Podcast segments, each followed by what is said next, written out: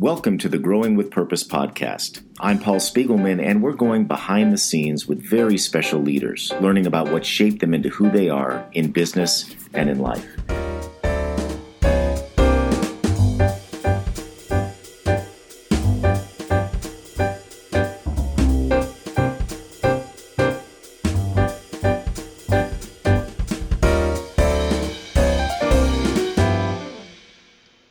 Meet Travis.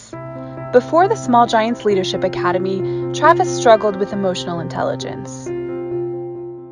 For one, I wasn't aware of my own uh, feelings surrounding any given situation, but I didn't care about anyone else's either. We know a very different Travis today. What was so right about Small Giants was it's authentic just plain true authentic. Hey we're talking about our purpose. We're going to really talk about why we exist and how we're going to empower that for the longevity of the organization. It was just very clear that there was more to this experience and more to why we exist as human beings. I've been able to reach out to people in my cohort um, that and talk about things that i'm experiencing. And how else would I have been able to do that? To have a call with somebody in Oklahoma or Michigan, and that community piece really made all the difference. It's very clear that the community is so strong, and there's so many resources there that you don't get anywhere else. We're now recruiting for the next class of the Small Giants Leadership Academy. Learn more at smallgiants.org. My guest today is Emily Teddo, VP of Talent and Culture at Acceleration Partners.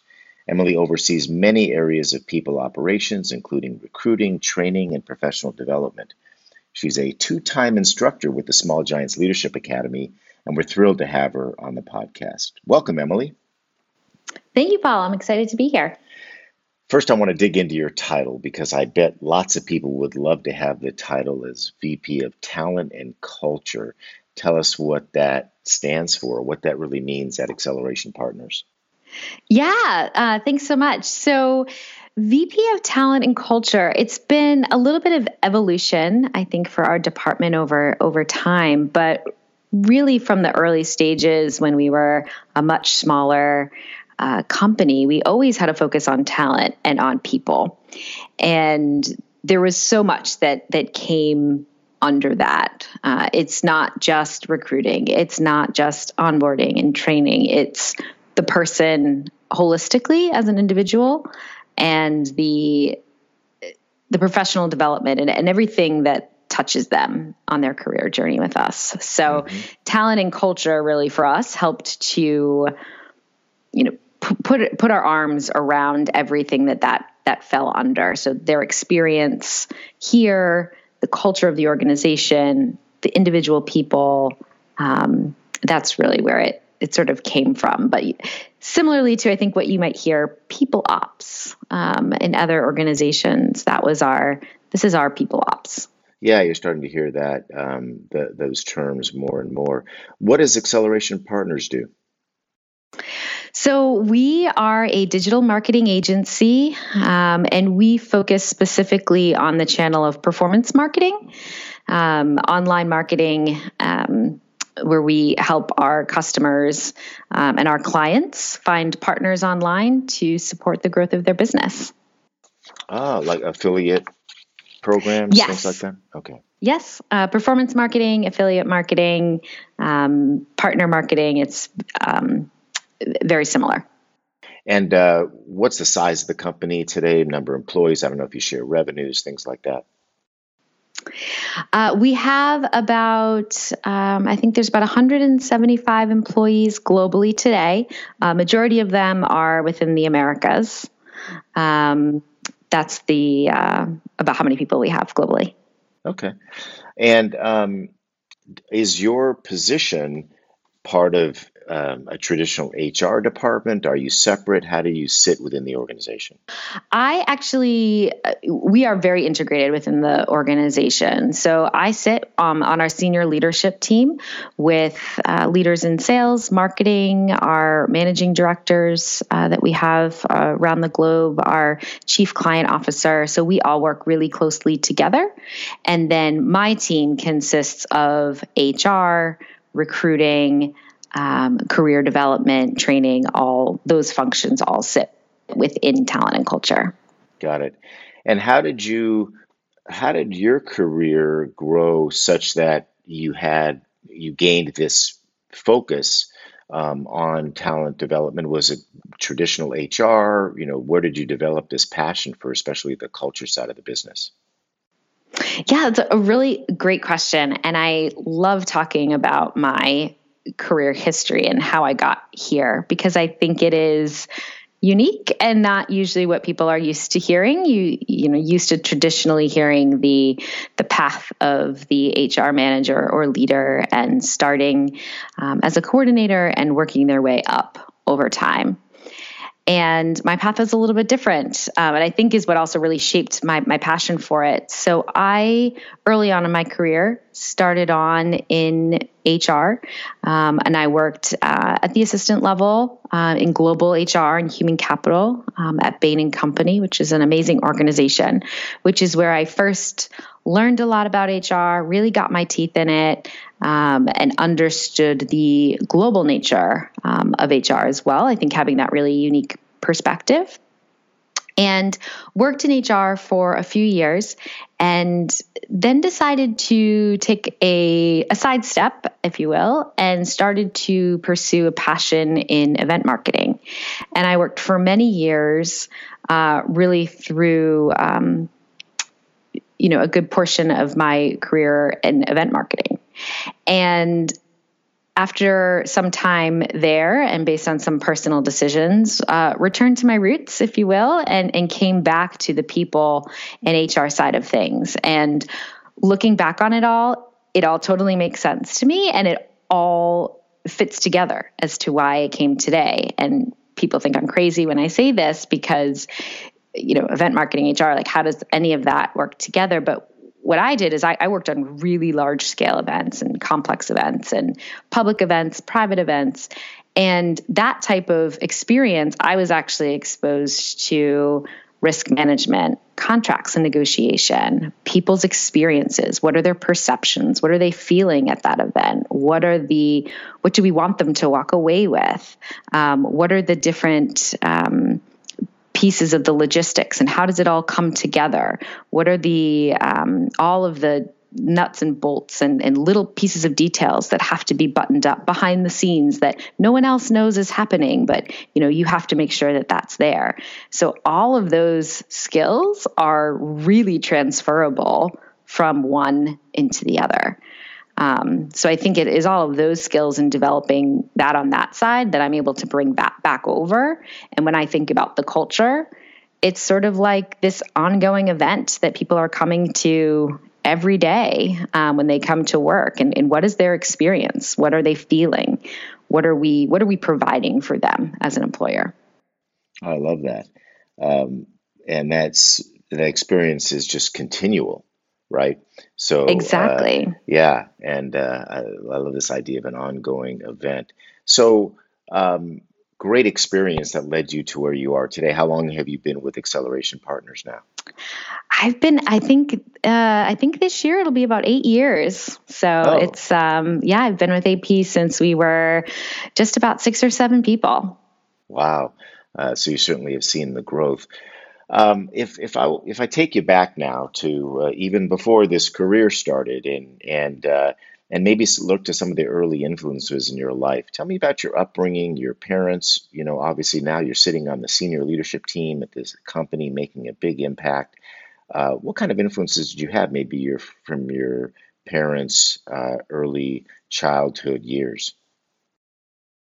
Um, yeah, that's that's a great question. So both of my parents were a tremendous influence on me growing up. I think they always they always pushed me to you know do what I wanted to do and and explore different options and explore different things um, and things at the time that you know I think I reflect back on now as an adult that I probably didn't realize were as impactful um, but the opportunity I'm very grateful for for my upbringing, and I think the opportunity that I had to do things such as um, outward bound experiences in high school, where I would go for two weeks, um, and there was another similar experience I had with um, sailing and, and, scuba diving for three weeks over mm. one summer. And I went on my own, um, completely independent, and just got a chance to kind of figure out, I think, who I was and who I wanted to be, and sharing these experiences with all of these different people that also had very different upbringings and um, different experiences. So I think those um, helped to, to shape that. But in particular, I definitely think my parents had a, a really big influence on me. And if I think back to maybe not early childhood, but as I was kind of coming out of college and figuring out like what the heck I, I want to do. And maybe even in college. I think for the longest time, because both of my parents are in finance, and I always thought, oh, I'm good with numbers. I should go into finance. They make a good living. That would be good, and I should I should do that too. And my dad, I distinctly remember, was like, why? Like, why do you want to do that? And I was, well, it's what you do, right? And he's like, you have to figure out what you want to do. Like, what makes you happy? What motivates you? What do you want to do every day? Like, don't worry about the money. Don't worry about making a good living. Don't worry about that stuff. Find out what you want to do, do it well, and the rest will follow. That's a great. Uh, it's a great lesson, uh, and I think about that right now with my my daughter, who's uh, 18 and a senior in high school, just about to go off to college, and she's going to be in the Department of Education. And she keeps coming back and questioning that already, saying, "Yeah, but the, you know, teachers don't make any money." so, I'm trying to impart upon her the same message that your dad did with you, which is um, find your passion and not that you'll even know what it is at this age uh, follow it and the rest will the rest will come but it's kind of a it's a hard uh, and tough for that for people to hear that sometimes and and tr- really trust that that's the case 100% i think if, if if i were sitting in my 18 year old shoes i think i probably thought my dad was crazy but you know looking back on it now it's some of the best advice i think I'd ever been given, um, and advice that I still try to give to other people at, at, any portion in their career. If I'm chatting with them and they're trying to figure out what they want to do, it, you know, you have to find out what's going to make you excited to get up every day and, and get going. Because if what you're doing is just there to pay the bills, you're never going to be excited. You might possibly not ever be actually good at it because you're not motivated to get better at it. Right. Um, and then it's not it's not going to fall into place, right? So you, you have to you have to follow follow your passions. Yeah, that's great. Great lesson from um, from your dad. Can you think of um, any early jobs, anything else, any early jobs that you were a part of or had that also may have in, influenced your leadership development? Um, yeah, you know, I think I had a lot of different types of roles when I was growing up. I, you know, I grew up in rural New Hampshire, so I'm not going to lie. I did have a job on a farm. Mm-hmm. Um, that was not something I enjoyed. That was not a passion I was going to follow. Um, so that was a good lesson to have early on when the stakes were not very high. Um, and I also did a lot of work in the restaurant industry, so client services um, and really understanding the the operatings of that. I think also really played a, a big influence on the type of person I am today. Wow. When you say client services, do you mean being a, a server? Yeah, yeah. So hostess and server. Yeah. Uh, the the chain that I worked at growing up um, had a, it wasn't a it's not a big fancy chain, but we had it was a local chain, and there were very specific training you had to go through, and uh, client customer experiences and the client is always right um, and how do you approach that even when you think the client is wrong? And you know how do we do our best to service and so that people keep coming back and making sure that we're you know maintaining our, our high standards um, as a as a restaurant so that was not something you usually learn when you're you know 16 um, well, I guess I, I, was probably 18 at the time if I was serving. Um, but even back of house um, or hostessing before I was 18, um, you know, those were all things that we were that we were learning um, and how to deal with those irate customers as well as the the happy customers. Yeah, it's funny. I uh, I think back to my days. I, I waited tables in college and law school, and, and now I'm a part owner of a restaurant. So I see what it how challenging it is to to own a restaurant, but I remember those days uh, and the lessons I learned as well, like you said about the customer service. But I also learned a lot about culture because I remember having a manager um, in one of the restaurants I worked with that was not a very nice person and ended up uh, going through a situation where we had to file a claim with the employment department because they weren't paying for all the hours we worked or something like that. And I was the one that stood up in the meeting, uh, the staff meeting that they had one day, and quit on the spot. Um, and uh, had you know so taught me the, the courage to sort of stand up to a culture that I knew wasn't a good type of culture, and so maybe that was a sign of the the the passion I would develop over the years for um, the impact of how we treat people and the experience that they have and the relationship between that and the the the ability to serve the customer or create a profitable business. But uh, um, yeah, we, I've had a number of people on the podcast too, and in those early experiences at Burger King or wherever they worked, you know, were really influential in their growth. So I'm not surprised that you had those lessons learned. Yeah, I love that story. I love yeah. that story. I bet it did. I bet it it really did influence. It did influence. I do. I have those distinct memories as well, uh, for sure, of those moments um, working in the restaurant. Yeah. So, can you think, Emily, of maybe an unexpected learning you had from an unexpected source at some point? Yes, absolutely. So, I love this question. I think there is a very distinctive moment in my career that pops right into my head anytime somebody asks me a question like this. And it was one of the, I would say one of one of my bigger mistakes um, that I made in my professional career, um, but one that I love to share because I think so many people can learn can learn from it. So, I was uh, working at a working, I was in event marketing at the time, and I was managing a large public event, and I had vendors I was working with, colleagues on my team, volunteers I was coordinating, um, and I was a part of a larger team. And this, but this was still a, a, fairly new event for us that was operating around the country, and I was in charge of the Boston event.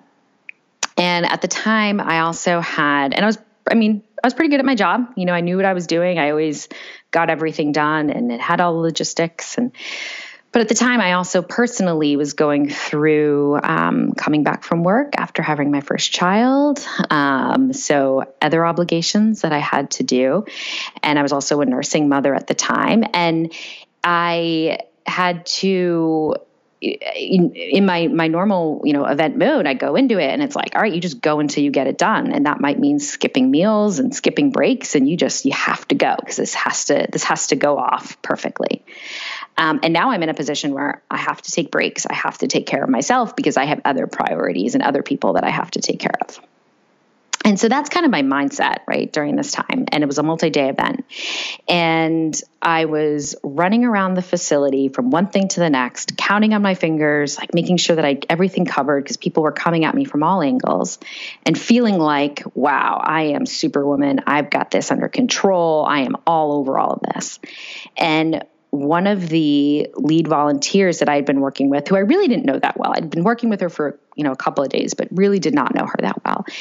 And she stopped me at one point, got right in front of my face, not in a mean way, but just like really just looked directly at me and said, Do you know that every time I try to talk to you, you're looking over my shoulder and you're on to the next thing? Do I have your attention? And I was like, Yep. Like, hmm. you got it.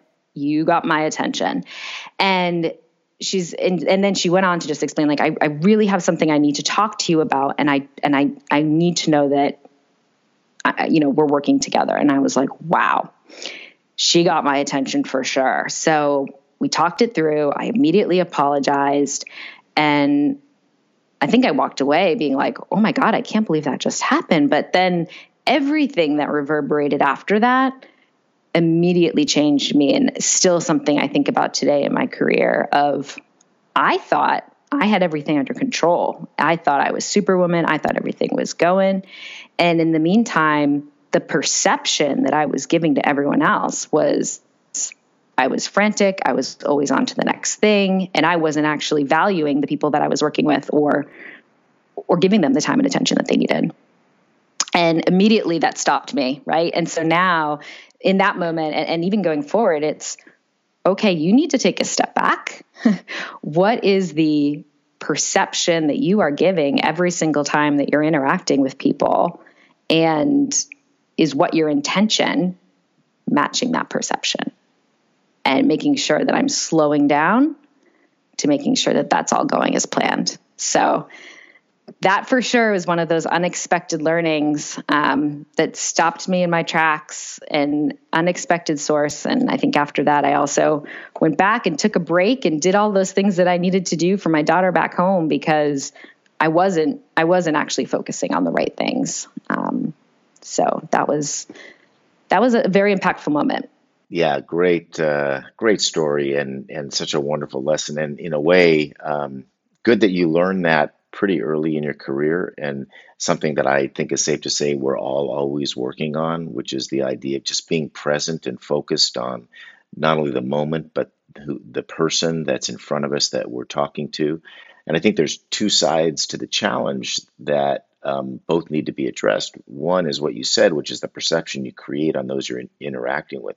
The other is that you can't possibly be being your best and being as productive or as good as you think you are or as you could be if you're not completely paying attention. If your mind is focused on the next thing, if you're sort of looking over their shoulder, if you're thinking about, you know, what you're going to say before they finish telling you, if you're not listening. And so it seems so basic, but um, it's great that that she had the courage to to challenge you with that, and uh, and uh, as you said, a great lesson learned along the way. Um, so uh, I want to bring you back, Emily, to the to the work that you do today, Acceleration Partners, and you do such a great job with it. I said you've you've uh, helped us out in the Small Giants Leadership Academy teach next generation leaders um, about best practices in training development, culture development. Can you think of a couple examples of these best practices that you guys have been able to implement at Acceleration Partners uh, and that you get joy out of teaching to others? And it turns out that the uh, podcast is going to be released in this month where we have this whole theme about best practices in training and development. So, uh, so be real specific. Give me a couple good examples.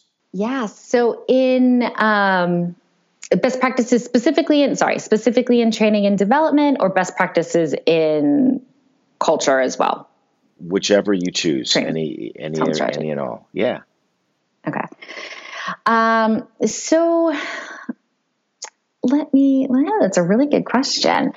So in training and development we have we invest a lot in our training and development. And I think that not every company treats training and development the same way. Um, we definitely are are a company that that values training and training and development very highly from the top down, right from our CEO. This is important. Our one of our core values in our organization is to excel and improve. so, right there, it tells you that we are always sort of training, learning, growing, and developing. And one of the best practices that I think that actually makes some of our training and development so impactful for everyone that goes through it, well, there's well, there's many components, is how our content is created and our content is created by our people.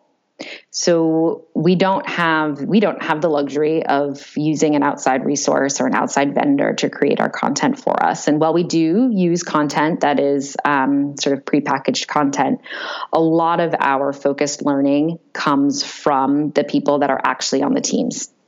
So it's a mix of self learning and sometimes there are live trainings, but the people on the teams that are the experts. They are the ones that are doing it on a day to day basis. They understand what to look out for, they understand the pitfalls, the traps, um, and what can be the difference between good and great.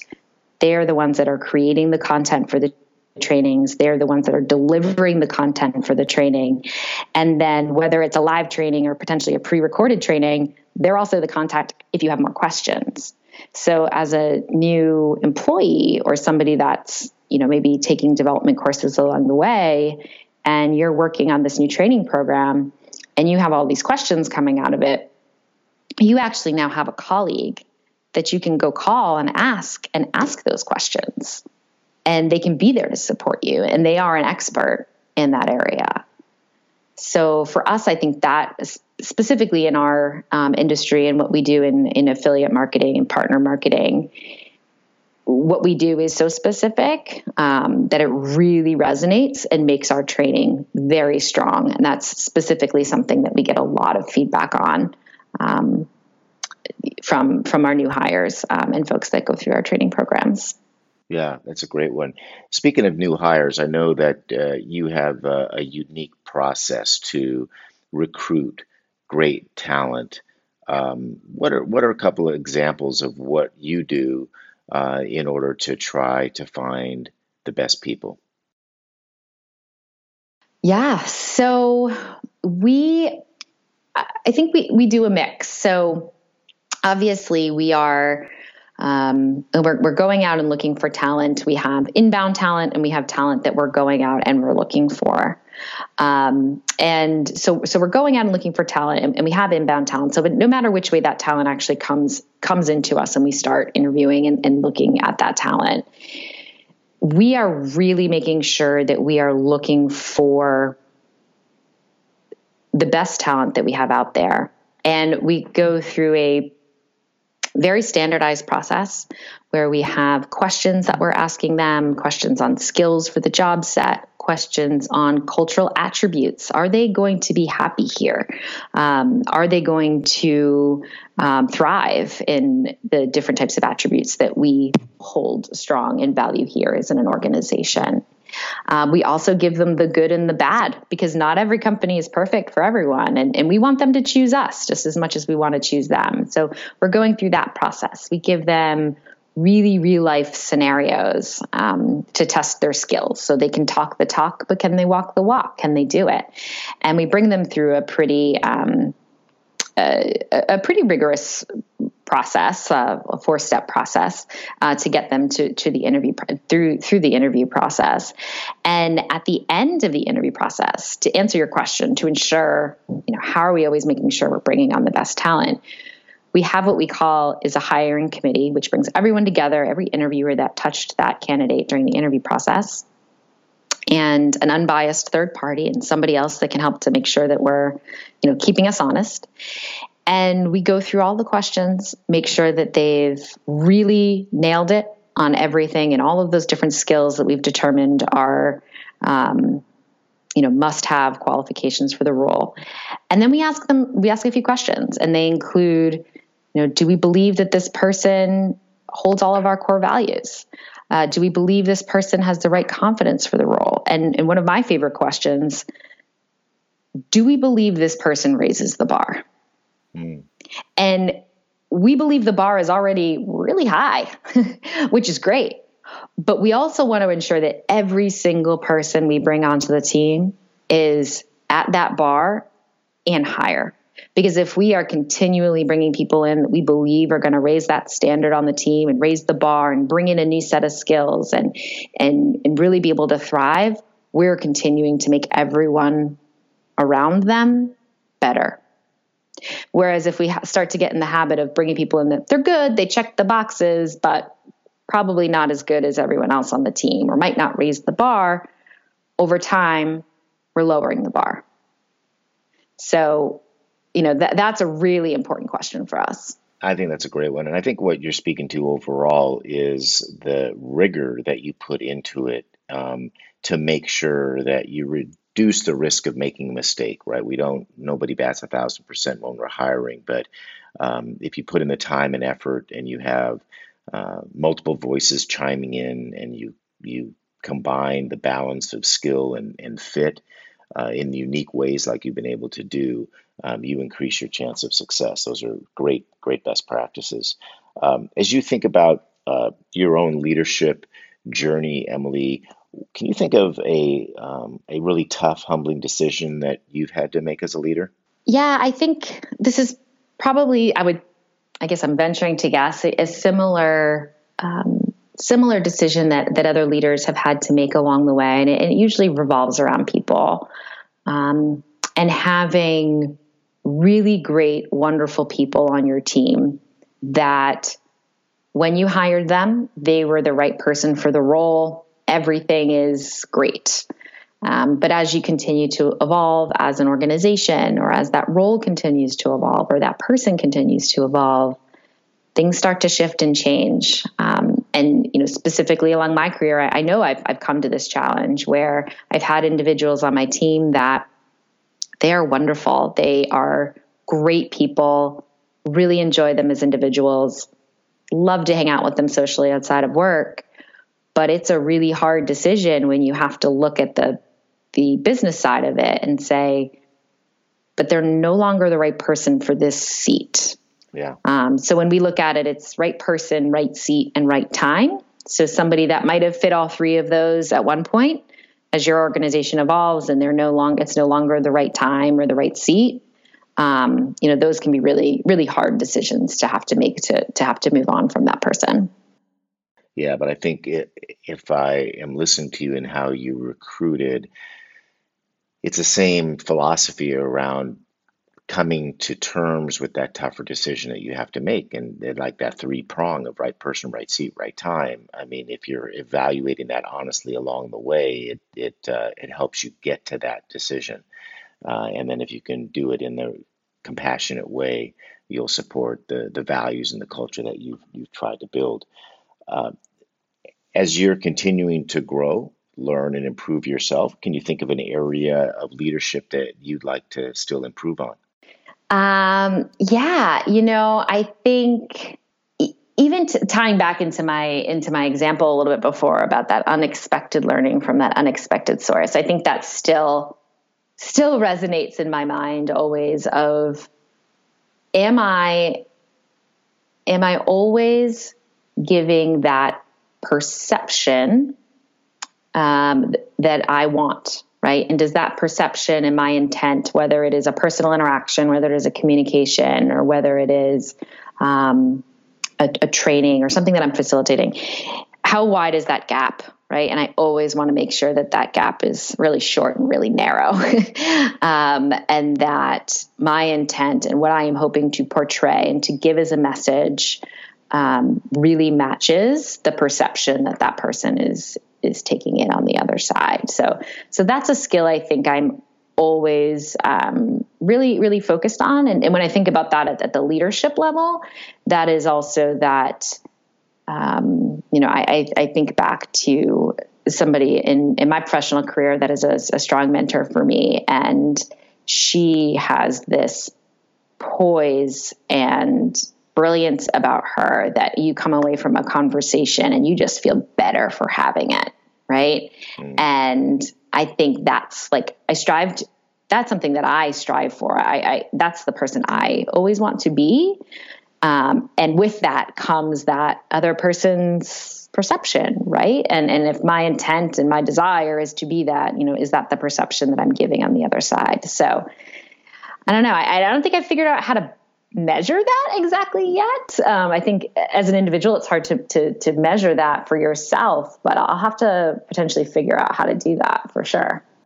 Well, uh, speaking of measurement of that, one of the guests that I had, Ramon Shada, who leads the Junto Institute, had a wonderful tool uh, for um, managing and measuring that aspect of the perception that others have of these human interactions. And his was to try to find time, literally after every interaction, to stop and simply ask himself, How did I do?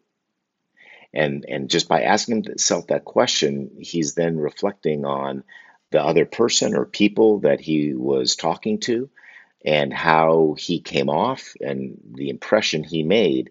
And so the best way for him to measure was to try to uh, self reflect and do it as in real time as possible. I thought that was a really interesting practice. I love that. Yeah, yeah, yeah. I love that. I think that's I think that's really great. Uh, we can always use a little self reflection in our day. So yeah, for sure. I'm, I might have to give that a shot for sure. So Emily, if you if you uh, were talking to a younger person who's maybe started in the, starting out in their career, what kind of advice would you give to them um, around um, growing as a leader or growing in their own career? Yeah, you know, I might steal the words of my father um, and, and, say you you have to you have to have your own you have to have an inner journey as well, right? You have to find out what motivates you. Uh, what are you passionate about? What's going to get you excited to get up every day? And those are the things that are really going to help you propel your success future on. Um, and that's not always easy, right? But I think that would be my advice is to try to to, to do some of that inner journey, like whether that's reaching out to a mentor, whether that's reading, reaching out to a trusted friend that's willing to give you some honest feedback on things. Uh, maybe it's taking one of those behavioral assessments or, you know, what motivates you and, and kind of piecing all of that together um, to kind of figure out who, who you are as an individual. What do you bring to the table? What excites you? And then, you know, start to navigate that path. Yeah, I think that's just great. Um, I think it, it's about being vulnerable too, and that's how you open up to that friend or mentor or test or assessment, whatever it is, um, to get to that. And I think again, as um, you discovered early on, and as I talked to my daughter about the chance that we're going to find that passion um, that early in life is pretty small. And I feel like if we have good values and work hard, then life comes to us in positive ways, and eventually that passion um, arrives, and sometimes in ways or forms or timing that we don't necessarily expect. And if we're lucky enough to have a trade or become a, a professional athlete, that then we're just lucky, right? but most of us don't have that, and uh, and we're in this constant search, and that really ne- never ends, no matter what age you are or where you are in your career. So I think that's a great um, lesson for young people to learn. Um, one thing I would one thing I would even add to that is just what you just said, and and that I don't be afraid to take a chance. So I, mm-hmm. you know, two times in my career, I actually took what physically on paper looked like a step back and people some people around me thought I was a little crazy. And I was like but this is what I want to do. Like this excites me. This makes me so happy. And both times that I made that decision I actually very quickly propelled higher than I would have been had I stayed on that other path. So it's you know taking that chance on yourself when you really believe in yourself. You know once you've done that inner journey and you know like you got to bet on yourself. Yeah, I think that's such a great point, and and um, a lot of times uh, in the community and even on the podcast, we've talked to people that are owners or founders of their businesses, and we talk about entrepreneurs and risk takers, etc. It's no different for someone like you who's grown their career, is a senior leader in a very successful company, and you did it the same way. Whether you own the company or you don't is really not the point. It's it's the ability to be vulnerable, to take risk, to take chances. We're not always going to make the right decisions, but if in your gut you feel like it's the right thing to do, you're willing to take that risk. And guess what? Look where you are today. And and I don't think uh, you've achieved yet what you're going to achieve, Emily. I think it's uh, you're making tremendous contribution uh, not only to Acceleration Partners but to other companies who are learning about uh, your best practices and leadership. Um, I want to close with these five quick hit questions like the, um, association game. Just kind of tell me the first thing that comes to your mind. Um, sure. Can you na- name a leader that you look up to? Uh, so yeah, I alluded to this before, but um, the, the woman that's been my my sort of informal, somewhat formal, potentially mentor for the last probably about 15 years. Um, and her name is uh, Liz Ramos, and she is the managing director of, of global human capital um, of a company here in Boston. Fantastic. That's a great one. How about a great book that influenced your leadership style? Yes. Uh, one of my absolute favorite books is called the coaching habit. Uh, I forget exactly who it is by, but it's talk less, um, ask more questions. Uh, just really focused on on how to be a great coach, and that is such a good read. I recommend it for everyone. Good one. Do you have an all time favorite movie? Uh, I, would have to say Elf. um, I, you know, working in talent and culture is is hard sometimes. Uh, people are dynamic, so when I'm in my off and downtime, I, I definitely like a good comedy. So Elf is one of my favorites. That's definitely our family favorite holiday tradition. Uh, as well, that's a great one. Do you have a favorite TV series you like to binge watch? You know, I I'm always binge. I think it's binge watching different. I don't have any that I'm binge watching right now. However, um, on any typical uh, Sunday morning, you're very likely to find me watching some good old HGTV. uh, you know, back to back episodes of uh, House Remodeling. Um, those definitely are are some of my favorites.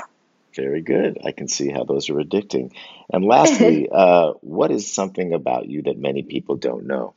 Um, yeah, you know, it's always such a hard question. I'd have to say, honestly, like I, I really don't like to cook, and that is one thing that I will outsource any single time that I have the opportunity. So whether that's my husband who's a great cook or order out or getting some prepared meals to bring home, that is just not just definitely not something that that uh, that I like to do. So I don't know if many people know that about me, but I not my thing. That's all right. That's all right. We'll join the club. I don't I, I don't really like to cook either. I don't know what it is. I just don't I don't know if I have the patience for it, but I if I when I see a recipe with like 20 things in it, I just get scared away. So um, we find other ways, but uh, you contribute in many other ways. Um, uh, Emily, this is just great. I, I want to reflect on what I heard you say, and maybe some things I took away and learned. Um, I love how you um, identified culture as being like an ongoing event from your event planning days, and and that culture is a living, breathing thing. It's an experience for our employees. It's not a project. It's it's ongoing, and we always have to uh, kind of water that garden and pay attention to it. Um, I love your discussions about the varied experiences that you had as a child and the lessons from your parents, particularly from your dad, um, to figure out what you want to do and that everything will work out okay. And uh, you you had a way because you, both your folks were in finance to just say, "Oh, I may go down that road," but your dad was great to be able to say, "No, you don't have to follow our lead. Um, do what you want to do. Don't worry so about uh, so much about the money um, that will come." You also found what um, not to do. You know, you said you worked, uh, you did some farming for a while, and and uh, realized okay, farming wasn't a passion. Um, you learned great lessons working in the restaurant about you know the customer experience. Um, I love the, the, big lesson that you learned from the volunteer at the Boston event who, uh, upon uh, approaching you. Um, really challenged you and had the courage to say, Look, Emily, it seems like every time I talk to you, you're kind of looking out in the distance or your mind is somewhere else. Uh, hit you hard, but it um, gave you uh, a great lesson about what it means to create a perception in others about uh, you being focused on them and being focused on the right thing. And uh, I think that's something all of us can learn from and are always uh, working on. Um, within your own company, you've taken some of these lessons and developed some great best practices. Uh, even in your own company, it's look, we don't always have to buy books or take stuff off the shelf. You've got a lot of traction out of internally created content and delivered by your own team because there's so much talent and passion within the, the own team. Uh, I like how you talked about how in recruiting, we're as focused on not just making sure that they're that candidate is good for us, but that, that we as a company are good for them. And so we're very open, honest, vulnerable about the good and bad and the ugly about our company so that they can make a decision for them. And that's not something um, all companies do. Um, even talking about how you hire by kind of committee and and uh, a more holistic approach to making sure that we have this balance of uh, fit and skill and we ask this question Does this person raise the bar? And if we're honest with the, ourselves and reflect on that, it's a great way to measure whether we uh, hope to have the right uh, person there. Uh, and then the lessons uh, that the lessons that you would like to share uh, with others um, to make sure that you find out what motivates you, however you get to that, and however long that takes, and whether you open up to mentors, friends, uh, go through that inner journey, and don't be afraid to take a chance. Uh, and I think that that as we grow in our careers, grow as leaders, as you've done, those are great lessons um, to learn. And so, love your stories and and and uh, wish you just continued success, Emily, and really appreciate you sharing it with us today. Yeah, thank you so much. It was really fun to be here. And thank you for joining me on this episode of the Growing with Purpose podcast. If you enjoyed today's episode, please support the show by subscribing to hear future episodes. Until next time.